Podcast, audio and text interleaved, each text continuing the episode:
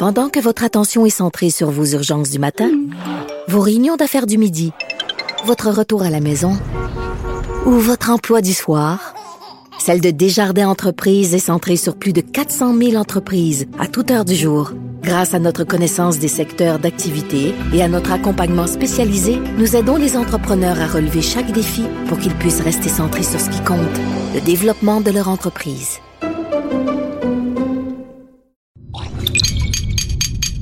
Cube Radio.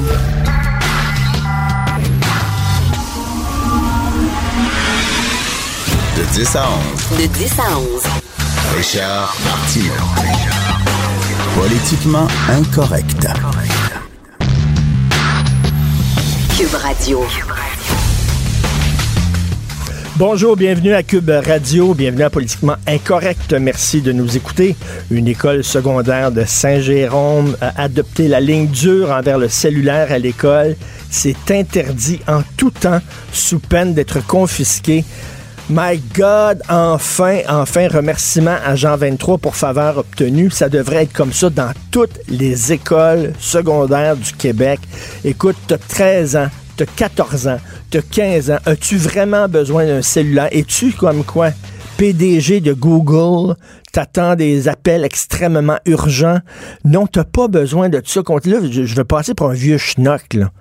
Mais à un moment donné, regarde, quand t'es adolescent, tu utilises ton cellulaire, pourquoi?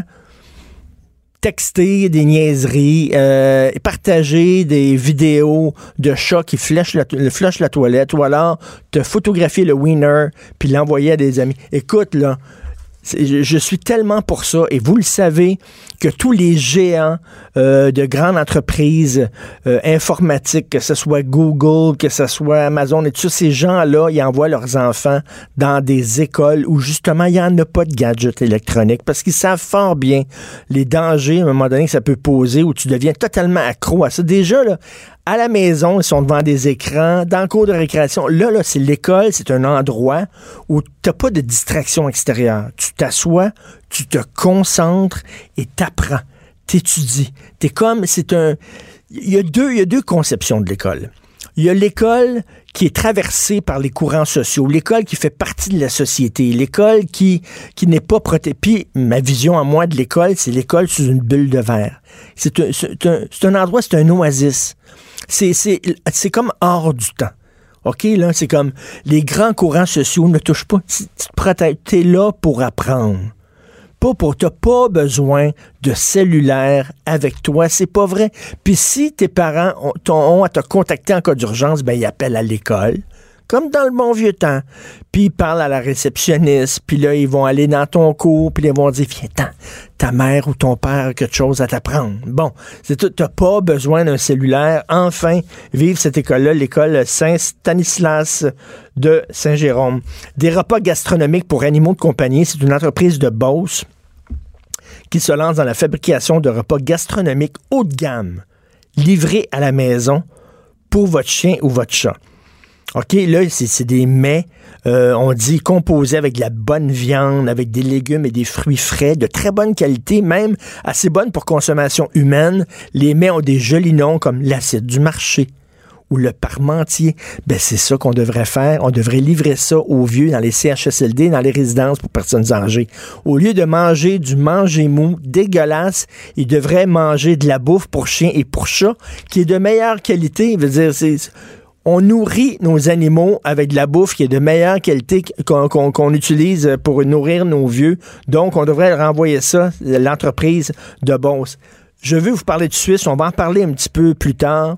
Les habitants du canton de Genève en Suisse ont décidé, ont voté à 55% d'interdire les signes religieux chez les fonctionnaires, chez les employés de l'État. Ça a été voté en référendum, une consultation publique. Les Suisses font souvent ça. Il y a plusieurs consultations publiques chaque année sur différents sujets, peut-être sur trop de sujets. En Suisse, c'est n'importe quoi. Là. tu peux avoir une consultation publique, je sais pas, c'est quasiment sur un sens unique dans, dans une rue ou sur l'heure de ramasser les poubelles ou quelque chose comme ça. C'est trop. Mais pourquoi on s'inspire pas de la Suisse pour les dossiers délicats? Les dossiers chauds qui divisent la population. Par exemple, l'aide médicale à mourir. Par exemple, la légalisation du pot. Et par exemple, la laïcité, l'interdiction des signes religieux. Les gens veulent avoir leur mot à dire. On est rendu là. Hein, on est de plus en plus euh, actifs, les gens. Je veux dire, tu regardes maintenant euh, les, jeux vidéo, euh, pourquoi on aime ça? Parce qu'on on, fait pas rien que s'asseoir puis regarder un film de façon passive comme avant on le faisait. Les jeunes maintenant veulent participer, veulent interagir. C'est ça, la- la démocratie où tu votes pour un parti aux quatre ans, c'est pas assez. Les gens veulent maintenant devenir des citoyens, des citoyens actifs, des citoyens qui s'impliquent. Alors pourquoi on ne fait pas ça? Parce que là, tu dis, regarde, bon, moi, nous autres, on est euh, le, le parti de Justin Trudeau. Nous autres, on croit que la légalisation du pot, ça serait une bonne chose. Mais tu sais, c'est quand même une décision qui aura un impact majeur pour la société qui divise la population. On l'a vu, il y a des psychiatres qui sont pour, des psychiatres qui sont contre, des médecins qui sont pour, des médecins qui sont contre. Alors, voici, on juge que la population, vous êtes assez intelligent pour élire un gouvernement une fois tous les quatre ans, ben vous êtes assez intelligent pour vous prononcer là-dessus. Fait que tu organises une consultation publique, les gens votent, d'un bord comme de l'autre, puis après ça, ça vous quoi? La beauté de la chose? C'est réglé, Chris. C'est réglé. Les gens ont voté. Ferme le dossier, pense à autre chose. Parce que là, là, ça sera pas comme ça, là. Il y a des discussions à Québec solidaire avec son pour, avec son contre interdiction, puis le Parti libéral, puis ci, puis ça, puis là, là peut-être la clause non-obstant, mais la clause non-obstant, ben, à tous les cinq ans, il faut la renouveler. Fait que là, dans cinq ans, on va repartir le débat, puis une autre commission, puis ça va- Hey, taboire, là. Tu dis à la population, vous allez régler. Et je vous dis, moi, là, vous le savez, je suis pour la laïcité, je suis pour l'interdiction des signes religieux. Mais s'il y avait une consultation publique et les gens se prononçaient, et les gens en, majorité diraient on est contre l'interdiction des signes euh, religieux, nous autres, on veut permettre aux fonctionnaires en position d'autorité de porter des signes religieux, que ce soit là qui peut. Mais savez-vous quoi? Je dirais OK. OK, je fermerai ma gueule. OK, la population s'est prononcée. Pourquoi on ne fait pas ça? Notre système électoral, il est vieux, il est obsolète, il est poussiéreux. Avant, à l'époque, les gens votaient aux quatre ans, c'était assez, puis c'est tout. Maintenant, non, on veut avoir notre mot à dire sur les gros enjeux. Puis là, les gens vont dire, oui, mais regarde, c'était au cœur de la campagne électorale de la CAQ, l'interdiction des signes religieux. Donc, si les gens ont voté pour la CAQ, ça veut dire qu'ils étaient pour le projet de loi. la- Non, c'est pas comme ça. Les gens ont voté pour de la CAQ pour toutes sortes de raisons. Ils étaient peut-être écœurés du Parti libéral, euh, peut-être, euh, je sais pas, ils trouvaient euh, la CAQ intéressante parce qu'ils sont plus business, ils sont moins collés sur les écolos. Il y a plusieurs raisons pourquoi les gens ont voté pour la CAQ. La population, en votant pour la CAQ, ne s'est pas prononcée pour ou contre le port des signes religieux. Pourquoi on ne fait pas ça? On a tout maintenant, les instruments. Les gens veulent... On est tout le temps en train de répondre à des sondages. À longueur de jour, il y a des sondages. Pourquoi il n'y aurait pas comme une forme de gros sondage national sur les choses qui nous regardent en disant, ben là, la population... Là, c'est comme si vous n'êtes pas assez intelligent pour ça on va avoir des experts, on va avoir des sénateurs, on va avoir une commission, on va avoir un comité, puis eux autres, après ça, on va trancher, nous autres, on va écouter tout le monde, puis on va trancher, mais vous n'êtes pas assez Après ça, vous allez vivre avec les impacts de nos décisions. Moi, je pense qu'on est vraiment, c'est une affaire que ça va devenir ma marotte, je pense, la démocratie directe. J'ai lu récemment une entrevue avec Michel Houellebecq, le grand auteur français, puis il disait que lui, était pour ça. Il dit, moi, je suis pour la démocratie directe. De plus en plus, les gens veulent s'impliquer dans la vie de tous les jours, dans les grandes décisions. Qui...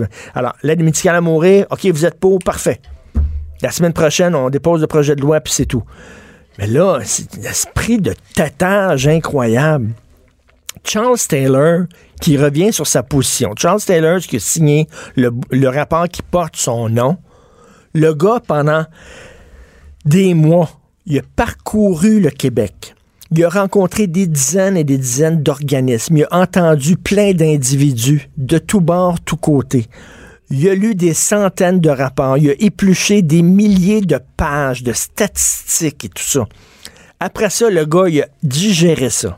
Il a fait un rapport disant, moi, finalement, Charles Taylor, grosse bolle de renommée mondiale, grand philosophe de réputa- réputation internationale.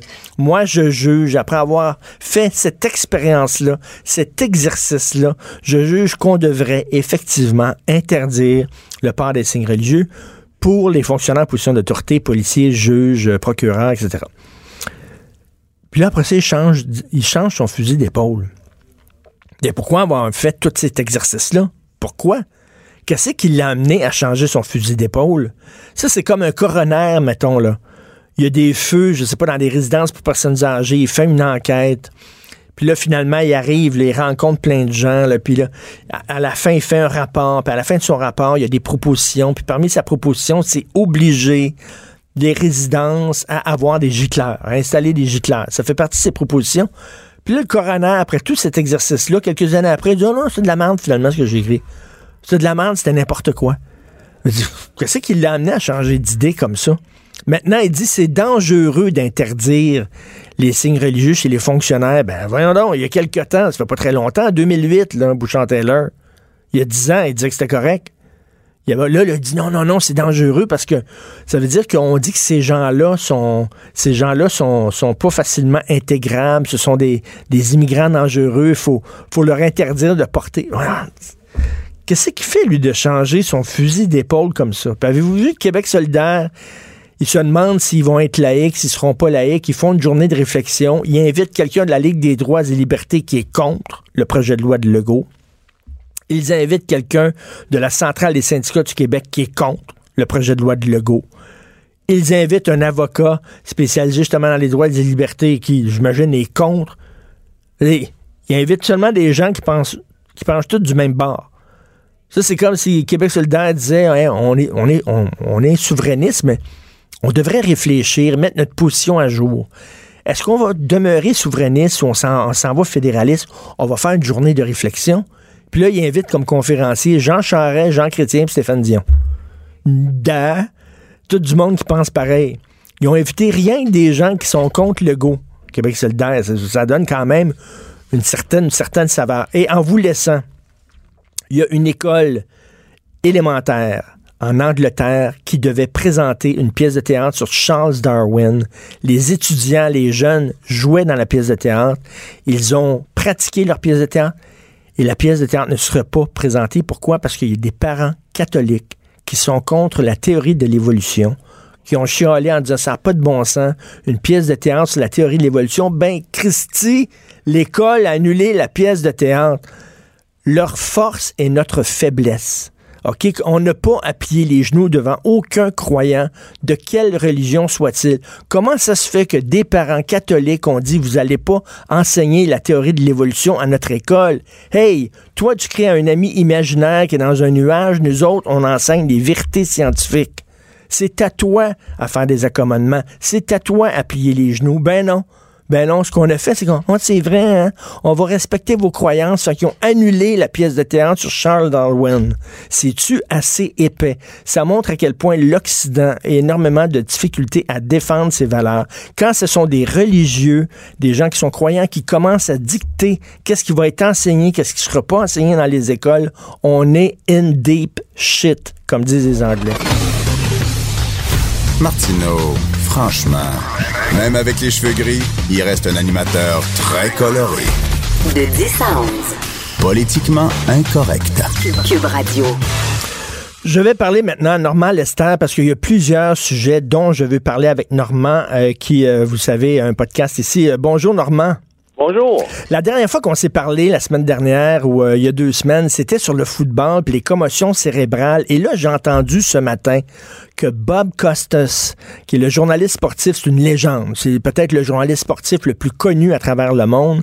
Ça a l'air qu'habituellement, Bob Costas, il était toujours là au Super Bowl, même c'est lui qui l'animait, qui était l'analyste et tout ça. Et là, il était pas là cette année. Et c'est parce que le gars, il donne des conférences sur les dangers des commotions cérébrales et les organisateurs du Super Bowl n'ont pas aimé ça, qui parlent des commotions cérébrales, puis ils l'ont tassé. Donc, euh, Normand, il y a vraiment une loi de l'omerta dans ce milieu-là. Ils veulent pas qu'on en parle. Écoute, ça me surprend pas parce que ça rapporte des sommes gigantesques à la National Football League. Et puis, euh, il faut dire aussi que ça là, la majorité des Américains sont fascinés, c'est le sport national. Puis bien sûr, ces gens-là n'ont pas intérêt à ce que les gens commencent à douter, à mettre en doute euh, leur sport national. Surtout que, Trump, actuellement, on le sait, est un peu euh, choqué contre des joueurs euh, euh, noirs qui, bien sûr, eh euh, contestent là, euh, les discriminations dont ils sont l'objet au sein de la Ligue. Donc, on essaie d'éviter la controverse, mais c'est incontournable qu'avec les règles actuelles, c'est le sport qui fait le plus de victimes aux, aux États-Unis. En tout cas, Bob Costas, on l'a tassé, puis c'est pas un petit journaliste de, Pittsburgh, c'est un, journaliste de réputation internationale. Euh, autre chose, bon, euh, euh, vous avez écrit un texte sur les drones hélicoptères faits au Québec. La, la US Navy vont en acheter, mais au-delà de la commande, que ce soit au Québec, je ne veux pas vraiment parler de ça, mais des, armes militaires qui sont commandées par un gars qui est dans un bureau, qui travaille de 9 à 5. sais, avant, un soldat, il allait à la guerre, il allait au front. Là, maintenant, les soldats sont dans un bureau, je sais pas trop où, ça peut être à Los Angeles, ça peut être, je sais pas, à New York, n'importe où. Ben, il y a plusieurs bases et il y en a une en Arizona notamment. Ça, c'est pour les drones de la CIA et puis de l'aviation militaire. Et puis, pratiquement une bonne partie des, des drones euh, militarisés, là, équipés avec des missiles qui opèrent à travers le monde, le, le, font à partir de là. et puis, ben, mais là, les drones hélicoptères, les MQ-8C, c'est pas des petits drones, c'est un hélicoptère. C'est vraiment un hélicoptère de combat. Euh, c'est un hélicoptère d'abord civil qui a, et qui a, fait, qui a fait le succès de bel hélicoptère. Il y en a 1600 exemplaires vendus. Donc, c'est une cellule développée au début des années 90 qui a fait ses preuves et qui est utilisée à travers le monde.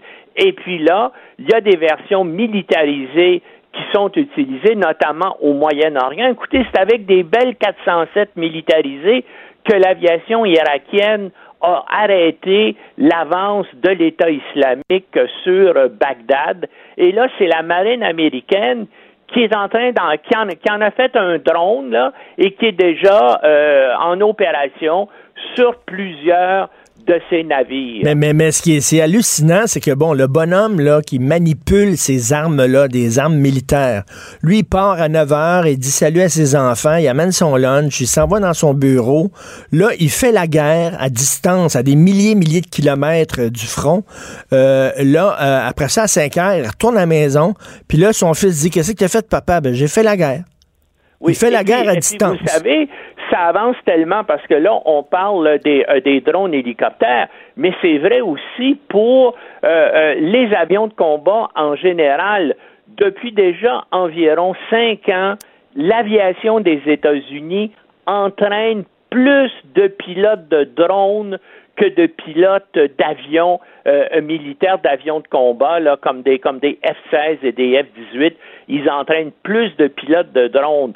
Euh, euh, l'avenir de l'aviation de combat, ce sont ce sont des drones parce que premièrement, ça permet des capacités opérationnelles plus grandes on n'a pas à y intégrer des facteurs pour protéger la vie du, du pilote.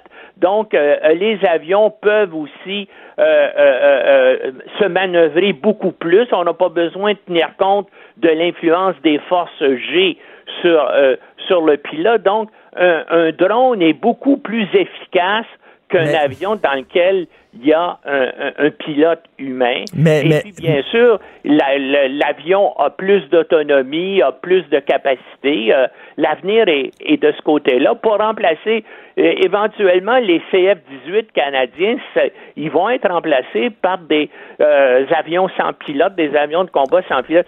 C'est sûr que pour les aviateurs, ils aiment pas trop ça parce que euh, c'est leur job qui. Mais, mais Normand, Normand, moi, je trouve ça, là, je vais en discuter avec vous, je trouve ça moralement très dérangeant. C'est-à-dire, bon, prenons par exemple la guerre du Vietnam, qui était, à mon humble avis, une guerre qui était moralement injuste. Euh, les Américains ont sorti du Vietnam quand? Ben, quand il y avait trop de body bags qui revenaient, quand il y avait trop de jeunes Américains qui mouraient au front, là, il y a eu une pression populaire en disant, là, écoute, là, il y a trop de pertes humaines, il faut se sortir de là. Mais si tu mènes la guerre, euh, Normand, puis tes pertes humaines sont minimes parce que justement, c'est rien que des robots qui mènent la guerre, mais cette guerre-là, elle peut durer 10 ans, peut durer 15 ans, peut durer 20 ans. Tu n'auras aucune euh, pression de la population en disant, hey, hey, là, il y a trop de pertes humaines. Il n'y en aura pas de pertes humaines. Il y a un Ben, danger à amener ce euh, genre de guerre. C'est l'avenir. Écoutez, on développe des robots terrestres, on développe des robots aériens, on développe euh, des robots euh, aussi pour, pour la marine. hein. On s'en va dans cette direction-là. Euh, c'est c'est incontournable. On s'en va de plus en plus euh, vers euh, des robots qui vont qui qui vont faire la guerre. Euh, écoutez, le Canada envisage justement d'acheter là, ses, premiers drones euh, euh, militaires. Là. Le Bureau d'études des forces armées est déjà en train de déterminer exactement les caractéristiques qu'il doit avoir. Évidemment, c'est aussi idéal pour faire des patrouilles à très très longue durée dans des endroits euh, comme par exemple pour nous euh, euh, l'Arctique. là. Écoutez, on va on, on va dans cette direction-là. On peut discuter de, de la moralité encore que s'il y a des drones qui combattent des drones, eh ben ça fait moins de de morts humaines, ce qui est, ce qui est terrible, et, et c'est ce qui arrive actuellement avec les drones militaires, c'est que l'aviation américaine et la CIA s'en servent donc pour euh, frapper des djihadistes ou des gens qui sont soupçonnés de l'être euh, dans des pays qui sont pas dans des zones de combat. Et puis des fois, bien sûr, euh, ces missiles-là, ben en plus de frapper euh, le djihadiste qu'on veut tuer, ben on tue une quarantaine de personnes euh, qui est dans le village ou autour ou qui est dans l'école qui est près du type visé. Et c'est ça qui est qui est répréhensible justement, c'est de de les utiliser dans des endroits qui ne sont pas des zones Mais- de guerre. Et actuellement, il y a un rapporteur spécial des Nations Unies qui, qui enquête là-dessus, mais maintenant, est-ce qu'on va réussir à l'interdire? Mais en tout cas, une, chose est certaine, pour l'instant, il y a seulement un, utilisateur connu là, de, drones qui se sert de drones militaires pour assassiner des gens ailleurs que dans des zones de combat. Et malheureusement, encore une fois, il faut dire, ce sont les États-Unis. Ben, euh, Obama. Obama était le champion parce oui, oui, oui, on avait, euh, on avait, autorisé ça. on avait Obama Normand, Normand, autoriser- Normand, Oui. on avait, on avait critiqué Bush en disant Bush, euh, il prend des présumés terroristes puis il les envoie à Guantanamo, il les envoie dans un camp de détention, ça n'a pas de bon sens, c'est épouvantable. Mais Obama, qui est un démocrate, faisait pire, il les emprisonnait pas, il les tuait. Absolument. Puis je vous donne un exemple. Obama a personnellement autorisé l'assassinat d'un citoyen américain qui était un djihadiste au, au Yémen. Et il a été assassiné par un drone qui, qui l'a tué à l'aide à l'aide d'un missile. Et donc euh, et ça bien sûr ça a créé un, un émoi dans les milieux juridiques aux États-Unis là parce que en principe un président américain ne peut pas simplement avec sa signature autoriser qu'on tue un citoyen américain Ben, euh, euh, euh, qui est dans le monde quelque part sans qu'il y ait un procès et sans qu'on on- on- on procède de façon euh, légale, de façon juridique, là, pour établir sa culpabilité. Et Obama a été le, le premier à, à le faire dans ce cas-là. C'est un type qui était soupçonné d'avoir planifié une attaque avec des avec des euh, explosifs à bord d'un avion civil, mais il n'y avait pas eu de procès ou rien. C'est Obama qui avait décidé ça. Et on a Mais, mais, mais c'est passé sous le radar un peu parce que c'est un démocrate, puis je sais pas, parce que c'est un démocrate, euh, imaginez là, si c'était Donald Trump qui avait fait ça. Imaginez si c'était Donald Trump, tout le monde serait tombé dessus en disant, voyons donc, le président qui décide d'assassiner un, un- un citoyen, ça serait impossible. Mais là, ah, c'est un démocrate. Hein?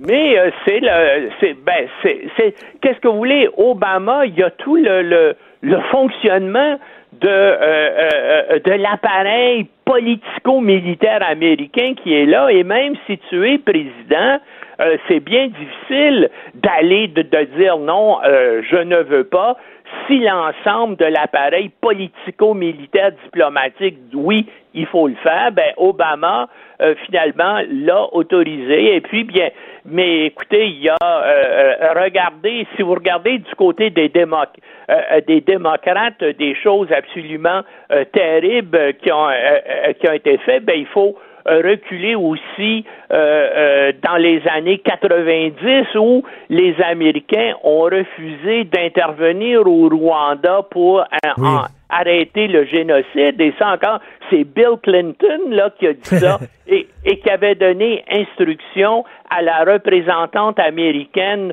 aux Nations Unies de ne pas du tout utiliser le mot génocide pour parler du Rwanda parce que si elle avait utilisé le mot génocide, les Américains étaient obligés d'intervenir. Et ça encore, c'est Bill Clinton, c'est un c'est un démocrate qui a fait ça. Mais tout à fait, il y a deux poids deux mesures. Hein. On est très très sévère envers les républicains, avec raison. Mais quand c'est des démocrates qui prennent des décisions comme ça, on ferme les yeux. C'est tout le temps qu'il nous reste. Je voulais parler de Cuba avec toi. Euh, euh, disons-le, Richard, des, des décisions folles, absurdes, stupides. Il y en a beaucoup plus du côté des républicains que du côté des démocrates.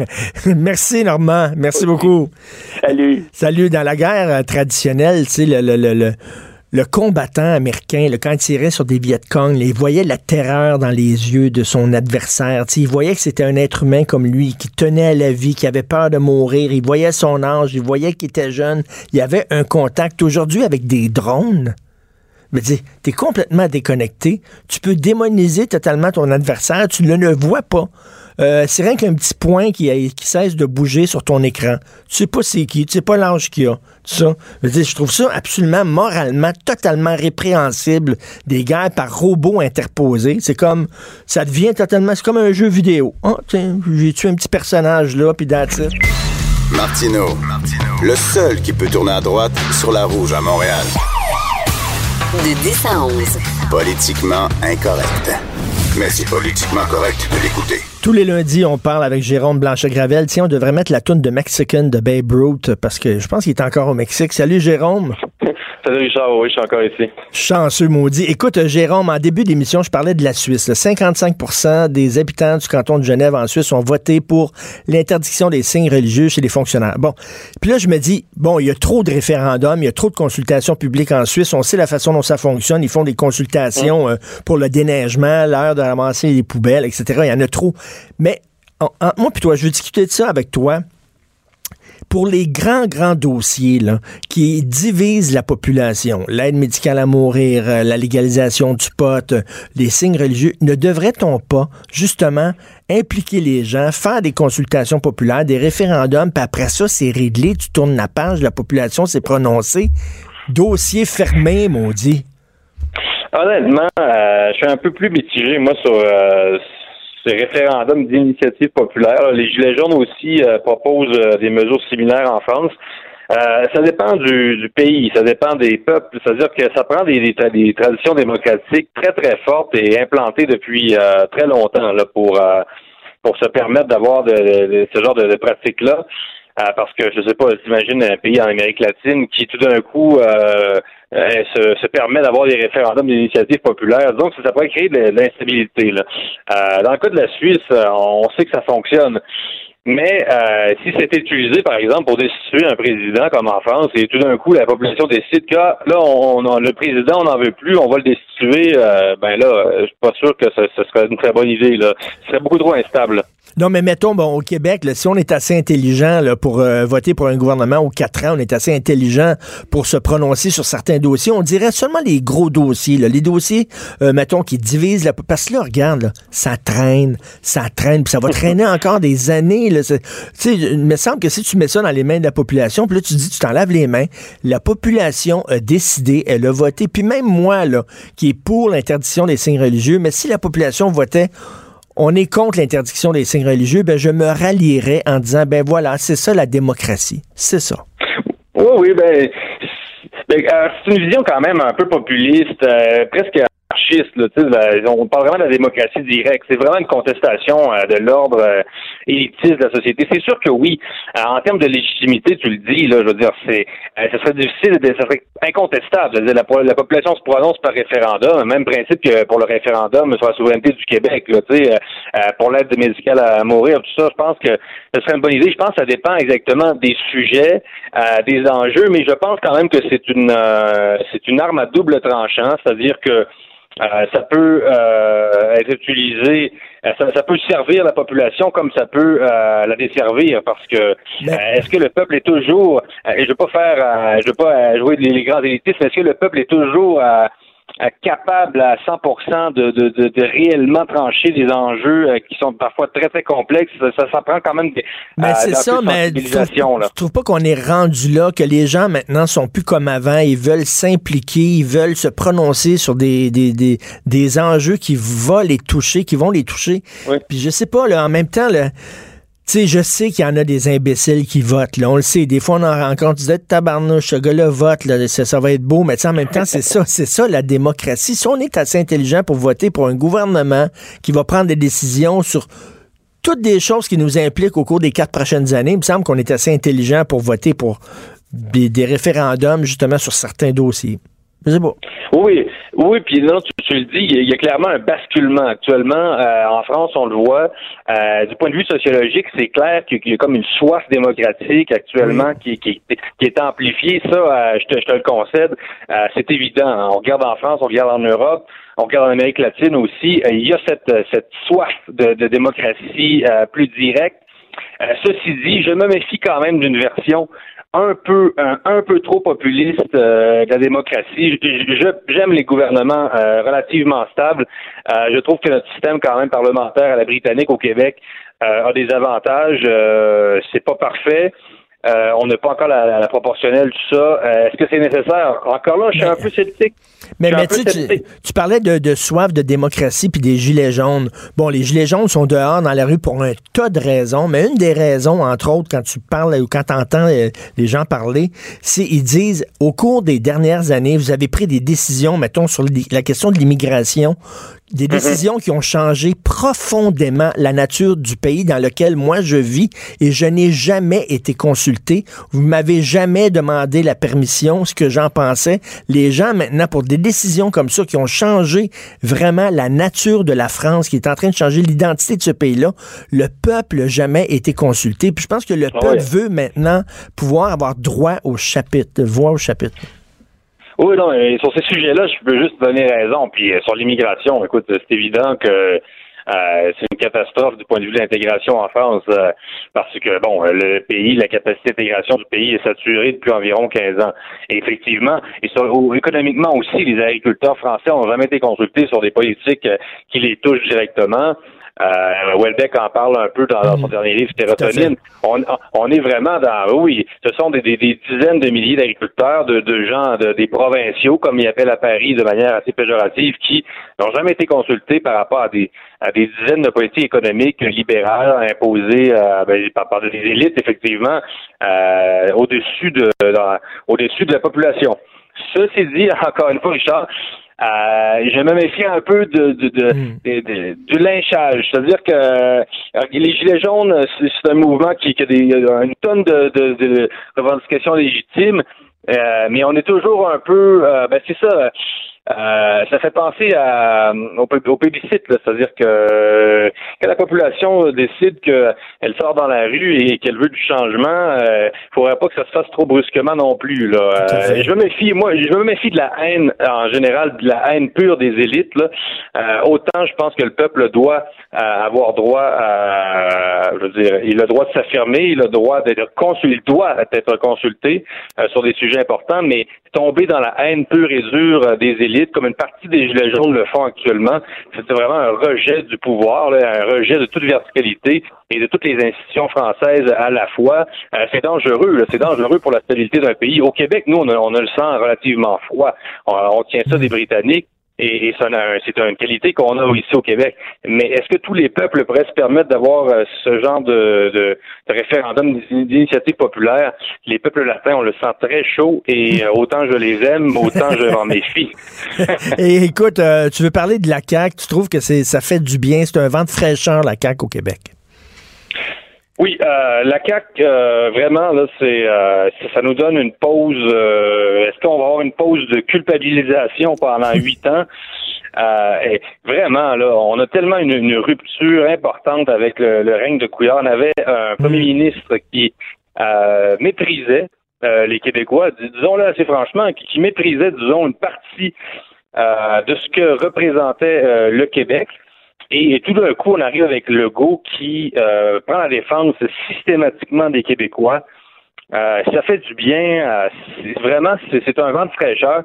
C'est le début euh, d'une réconciliation, je pense, même des, Québécois avec eux-mêmes. Et moi, personnellement, Richard, ça me fait du bien. Et déjà, déjà, tu as vu la ministre de la Condition féminine. Bon, elle s'est un peu excusée, mais pas trop quand même. Elle a dit qu'elle était un peu maladroite, mais elle n'est pas totalement revenue sur ce qu'elle a dit.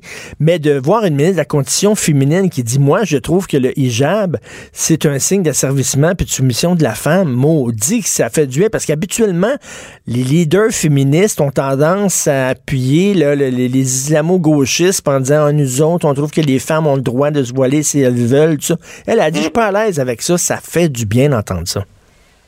Oui, oui, puis euh, malgré ce que, que pourront dire nos, amis péquistes, euh, je pense que ce gouvernement-là est plus nationaliste que, euh, que l'a été que l'ont été plusieurs gouvernements péquistes, enfin du moins le dernier. Euh, bon, euh, Pauline Marois, quand même, était nationaliste et, ça va de soi. Euh, mais mais c'est drôle aussi de voir la conversion de certains péquistes qui étaient très, très sceptiques par rapport à la quête, très, très, très sévère. Moi, ça faisait deux ans j'observais ça. Et, vraiment, il y a une église là, au Parti québécois. Le Parti québécois est une sorte d'église en soi. Il faut pas se faire de, de cachette. Là. Et, il dénigrait la CAQ constamment. Et moi, je trouve ça assez... Euh, je trouve ça, du moins, assez, assez fun de, de, de voir les, les péquistes finalement être obligés de reconnaître aujourd'hui euh, les anciens péquistes parce que le, Parti québécois est mort, mais...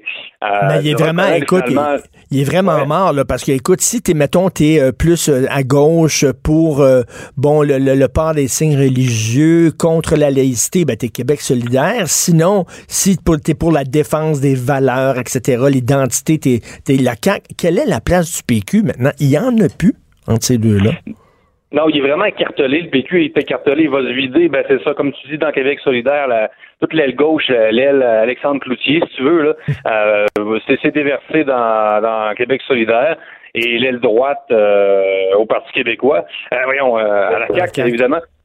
Et, et ce, qui est, ce qui est spécial, c'est qu'avec Québec solidaire, on a une forme de euh, de souverainisme non nationaliste. C'est-à-dire que toutes les, tous les gestes d'affirmation nationale, comme la laïcité, comme euh, la réduction des seuils d'immigration pour euh, protéger davantage notre identité, tout ça, sont, sont catégoriquement rejetés. Donc on se dit, vous, vous êtes des souverainistes, mais vous n'êtes pas nationalistes. Donc dans quel genre de souverainisme Québec solidaire se retrouve aujourd'hui et, et, qui oblige une partie des anciens péquistes à à se tourner vers ça. Euh, c'est très, très curieux, vraiment. Là. Oui, c'est très intéressant ce qui se passe. Écoute, rapidement, peux-tu me dire ça en une minute, mettons une minute et demie? Euh, la députée islamiste marocaine, tu veux me parler de ça? Ben oui, il y a une députée au Maroc, Amina Maël Enaman, qui euh, fait la, grande polémique sur les réseaux sociaux au Maroc. C'est une députée islamiste qui, donc, est toujours en hijab, qui est habillée de manière très, très pudique au Parlement et euh, il y a deux photos d'elle qui ont circulé sur les réseaux sociaux. On la voit en jean et en t-shirt, euh, sans hijab, euh, devant le Moulin Rouge, donc oh! un symbole de la oh! libération des mœurs. Oh, oui, c'est quelque chose. Et une deuxième photo d'elle en mini-jupe. Donc, le gros débat au Maroc en ce moment, c'est évidemment c'est sur euh, on se demande si euh, c'était légitime pour elle de le faire parce qu'elle est censée représenter euh, les bonnes mœurs musulmanes, etc. Jérôme, quelle hypocrisie de toute cette gang-là. Tariq Ramadan qui prônait aussi justement une sexualité qui respectait le Coran alors qu'il agressait sexuellement des femmes, qui organisait des partous. C'est une gang d'hypocrites. Ben, c'est une gang d'hypocrites et c'est une gang aussi d'obsédés sexuels qui, qui, qui camouflent un peu leurs obsessions derrière ces c'est euh, cette vision puritaine et euh, puriste euh, de la sexualité. Et ça fait penser aussi à toutes les femmes des Émirats arabes, du Qatar, d'Arabie saoudite. C'est connu, ça, Richard, qui s'en vont magasiner à Paris ben une fin de semaine et qui se promènent en jeans sur les Champs-Élysées. Et il paraît-il que même certaines de ces femmes-là, dès qu'elles sont au-dessus de leur pays, c'est-à-dire qu'elles quittent la, zone aérienne de l'Arabie Saoudite, du Qatar ou etc., qui enlèveraient leur voile dans l'avion. Et donc, c'est le summum de l'hypocrisie religieuse et, on sait que les pays musulmans sont de très grands consommateurs de pornographie et donc, l'hypocrisie religieuse, là, ben, oui. euh, c'est cette hypocrisie. Euh, et non, ce sont les obsédés sexuels essentiellement qui, euh, qui camouflent, ben c'est ça, leurs obsessions derrière derrière leur, leur, religion, finalement. Alors, Jérôme, je te laisse avec les femmes latinos qui ont le sang chaud, ça n'a pas rien que des mauvais côtés. Alors... ouais, ouais, c'est bon. Jérôme Blanchet-Gravel, merci, salut. Richard Martineau. Politiquement incorrect. Cube Radio. Alors, euh, la peine de 40 ans, la sentence de 40 ans pour Alexandre Bissonnette, euh, il y a des gens qui sont fâchés en disant c'est pas suffisant. Moi, c'est certain que si j'avais un frère ou un père qui était mort dans cette tuerie, c'est certain que je dirais qu'il soit en prison pour 350 ans. Sinon, la peine de mort, c'est sûr. Mais bon, notre système de justice, c'est justement, un, c'est pas la vengeance, et deux, il faut laisser les émotions de côté. Et puis 40 ans, c'est une peine historique, c'est une peine très sévère. Nous allons parler avec Maître François-David Bernier, que vous connaissez, avocat analyste judiciaire, on le voit souvent à LCN. Et il anime ici l'émission J'appelle mon avocat sur Cube Radio tous les dimanches à 10h. Puis si vous n'êtes pas là le dimanche à 10h, vous pouvez l'écouter euh, en balado, bien sûr. Euh, bonjour, Maître Bernier.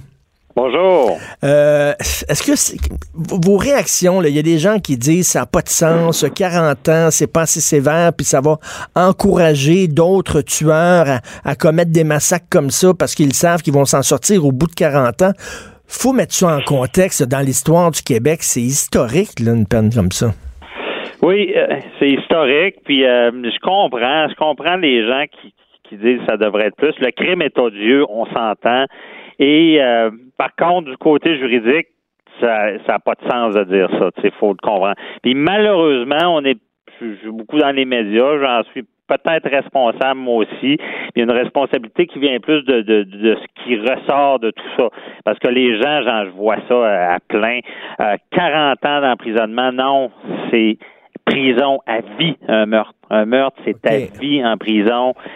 Là, le plus grand perdant dans ce dossier-là, c'est encore c'est la commission euh, des, des, libérations conditionnelles du Canada qui qui est là pour veiller que justement quand on dit 25 ans ou 40 ans, c'est pas qu'ils sortent, c'est qu'ils peuvent demander une libération ah, c'est ça, c'est ça, ça il faut bien le euh, dire. ça veut dire que dans 40 ans, lui il va pouvoir demander une libération conditionnelle. Puis ça, m'étonnerait là.